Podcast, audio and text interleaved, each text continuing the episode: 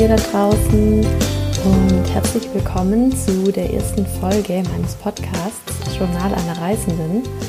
Ich freue mich sehr, dass ihr zuhört und ähm, hoffe, dass die Folge für euch hilfreich und informativ ist. Im Intro habe ich ja schon bereits angekündigt, dass ich in dieser Folge über Reisevorbereitungen sprechen möchte, weil es da doch einiges zu beachten gibt, ähm, wenn man für längere Zeit als nur für eine kurze Urlaubsreise reisen geht und weil mich auch schon einige in meinem Umfeld danach gefragt haben. Ja, ich gehe wie gesagt für sechs Monate zusammen mit meinem Partner nach Südostasien und Ozeanien und wir haben circa vor einem Jahr angefangen, die Reise vorzubereiten. Und ich werde jetzt im Folgenden fünf Themen durchgehen, die für uns so die Hauptpunkte der Vorbereitung im letzten Jahr dargestellt haben. Und der erste Schritt war die Ansprache des äh, Themas beim, beim Arbeitgeber und ähm, welche Möglichkeiten es gibt, ähm, da Lösungen zu finden, dass man eben so einen längeren ähm, Auslandsaufenthalt oder so eine längere Auslandsreise ja, genehmigt bekommt. Und in manchen Firmen gibt es ja die spezielle Sabbatical-Regelungen wo man dann auch die Möglichkeit äh, hat, für eine bestimmte Zeit in so ein Langzeitkonto einzuzahlen und wo man dann während des Sabbaticals ähm, weiterhin einen Anteil seines Gehalts eben aus diesem Langzeitkonto herausbekommt. Und das ist natürlich eine sehr angenehme Lösung, weil man ja eben auch während der, der Zeit, wo man dann zum Beispiel ähm, reisen geht in so einem Sabbatical, weiterhin sein Gehalt bekommt und auch ähm, Sozialversicherungen vom Arbeitgeber gezahlt werden. Aber die Möglichkeit gab es bei uns leider nicht. Und wir haben deshalb eine andere Art des Sabbaticals bekommen. Ähm, wir haben unseren Vertrag sozusagen rund gestellt und haben für die sechs Monate Reise dann so wie unbezahlten Urlaub bekommen. Also es bedeutet, wir haben ähm, praktisch einen ruhenden Vertrag, ein Ver Vertragsverhältnis, das dann ähm, eben ab nächstes Jahr dann zu einem bestimmten Zeitpunkt wieder ähm, gilt. Und ähm, wir bekommen aber jetzt in der Zeit für die sechs Monate, für die Zeit des Sabbaticals kein Gehalt. Und der Arbeitgeber zahlt auch keine Sozialabgaben. Und deswegen haben wir natürlich auch für die Reise ein bisschen vorgespart, einfach um uns uns ähm, leisten zu können und ähm, haben uns deswegen auch schon relativ früh grob überlegt, was unsere Reiseziele sind und auch mal ausgerechnet, was wir an Reisebudget ungefähr brauchen, damit wir dann auch das am Ende dann auch zur Verfügung haben, ja, und da eben haben wir da darauf hingearbeitet, gezielt. Und ähm, genau, also das ist, war ein, ist auf jeden Fall ein wichtiger Punkt, dass man da sich ähm, schon, ja, vielleicht auch schon früher als ein Jahr überlegen muss, ähm, wo möchte man hin und wie lässt sich das mit dem Arbeitgeber auch regeln. Ähm, genau. Und um die Sozialversicherungen haben wir uns dann selber gekümmert, weil wir haben ja eben während der Reise keinen Status, weil wir ja keine Arbeitnehmer sind ähm, oder keine Arbeitnehmer sind und ich bin auch keine Studentin mehr und wir sind auch nicht selbstständig. Und wir zahlen für die Reise jetzt einen freiwilligen Beitrag zur Rentenversicherung. Also das geht. Das kann man einfach online beantragen. Und da kann man dann zum Beispiel einfach den Mindestbeitrag zahlen. Sowas machen wir. Und das schließt dann zwar die, diese Lücke, die entstehen würde, wenn man das nicht tun würde. Es zählt aber nicht zur Erwerbsminderungsrente. Da kann man sich auch ähm, online informieren oder auch einfach mal bei der ähm, Rente, ähm, bei der Vers Rentenversicherung, der deutschen Rentenversicherung anrufen. Ähm, die erklären das einem auch. Und als äh, für die Krankenversicherung haben wir jetzt eine Langzeit-Auslandskrankenversicherung abgeschlossen. Und ähm, die gilt auch für die sechs Monate. Da gibt es auch viele Angebote im Internet. Da kann man auch schauen, was dann ja, einfach zu einem passt und auch zu der Reise passt. Und wir mussten uns dann für die Zeit der Reise in Deutschland nicht mehr Krankenversicherung, das sollte, also nicht mehr krankenversichern. Ähm, das sollte man aber direkt mit der Krankenkasse abklären, ja. Ich habe da einfach angerufen und nachgefragt Und ähm, da hieß es dann, dass ähm, die Auslandskrankenversicherung, die Langzeit-Auslandskrankenversicherung da anerkannt wird. Und ich habe denen dann praktisch die, ähm, ja, den Nachweis, die Police da, dazu zugesendet. Und ähm, wir werden dann auch wieder aufgenommen, wenn wir dann zurückkommen, also in der gesetzlichen Krankenversicherung. Genau. Zur Arbeitslosenversicherung habe ich keine Regelung gefunden. Und falls zufällig jemand von euch was darüber weiß, dann gebt mir gerne Bescheid. Ähm, dann kann ich das auch vielleicht in einer der nächsten Folgen aufnehmen. Ähm, aber wie gesagt, dazu habe ich jetzt keine Lösung gefunden, wie zum Beispiel mit einem Mindestbeitrag. Ähm, genau. Und bei anderen Versicherungen sollte man auch abklären, ob die international gelten. Also zum Beispiel auch Haftpflicht oder Unfallversicherung und so weiter, was, was man da eben noch so für Versicherungen hat, ähm, dass die eben auch in anderen Ländern gelten.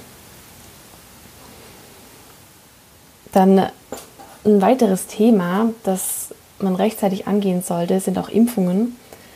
Wir sind circa ein Dreivierteljahr ähm, vor der Reise zu meiner Hausärztin gegangen und haben uns da beraten lassen, welche Impfungen für die Länder sinnvoll sind. Und das sind auch oft Mehrfachimpfungen, die man wirklich rechtzeitig einplanen sollte, dass man auch den Abstand einhalten kann.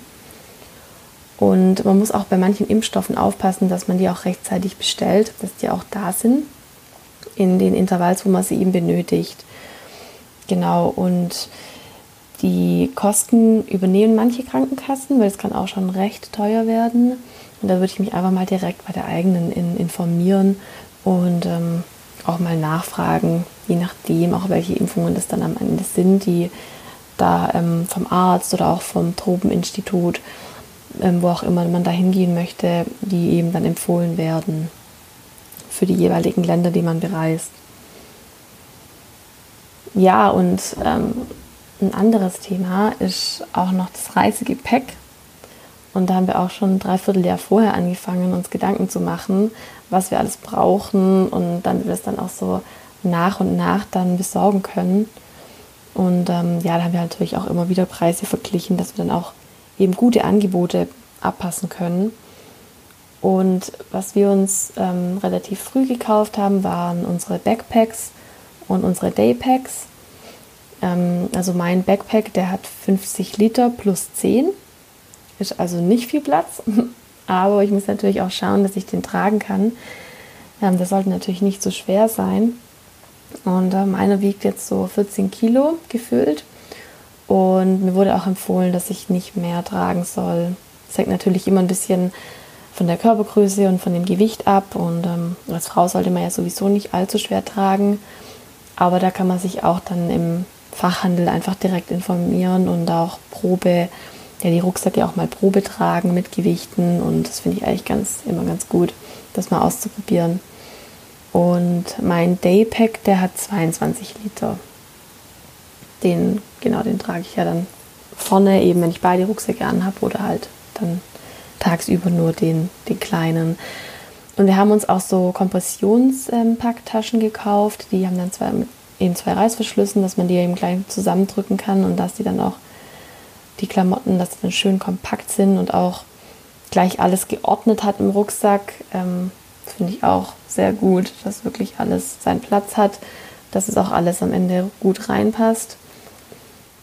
Ja, und ähm, was wir sonst noch so besorgt haben, ist zum Beispiel ein dünner Hüttenschlafsack mit einem Insektenschutz, ein kleines Reisekissen, eine Tasse, ein kleines Reisebesteck, ähm, ein Weltadapter, genau, und auch Kleidung mit UV-Schutz, weil wir ja auch nach Australien gehen und auch Kleidung mit ähm, Insektenschutz. Da gibt es auch gute, ja, sehr gute Kleidung, die eben beides hat.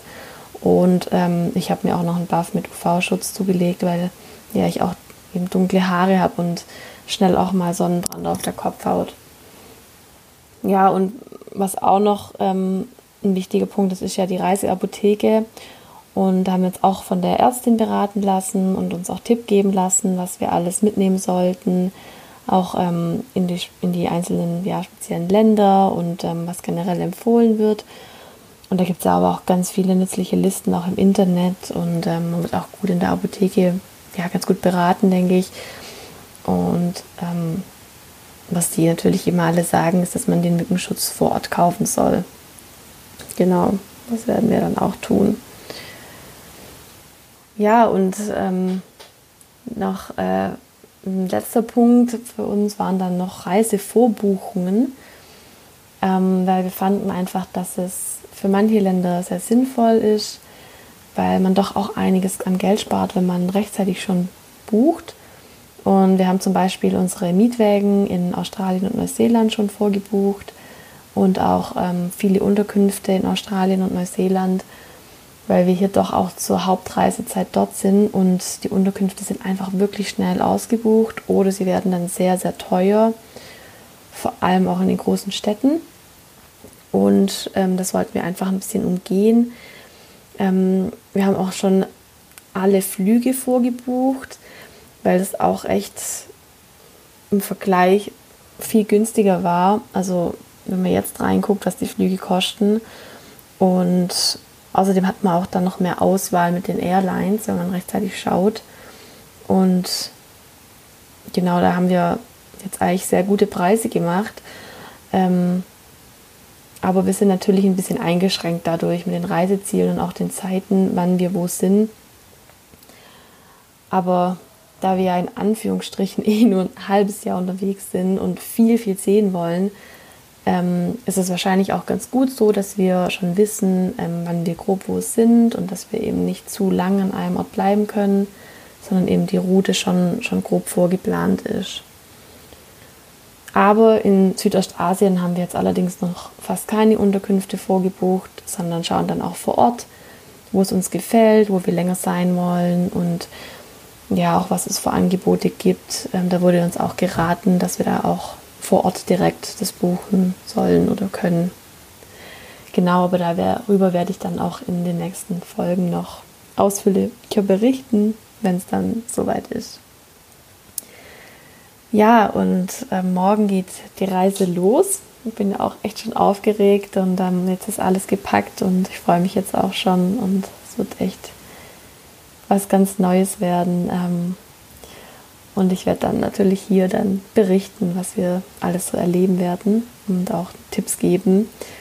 Und ja, ich bedanke mich jetzt vielmals, ähm, dass du zuhörst und würde mich freuen, ähm, wenn du mir ja, einen Kommentar da lässt oder auch ähm, wenn du noch mehr äh, sehen möchtest von der Reise, ähm, Bilder oder auch Videos, dann ähm, ja, kannst du mir gerne auf Instagram folgen unter Leonie Kisselmann.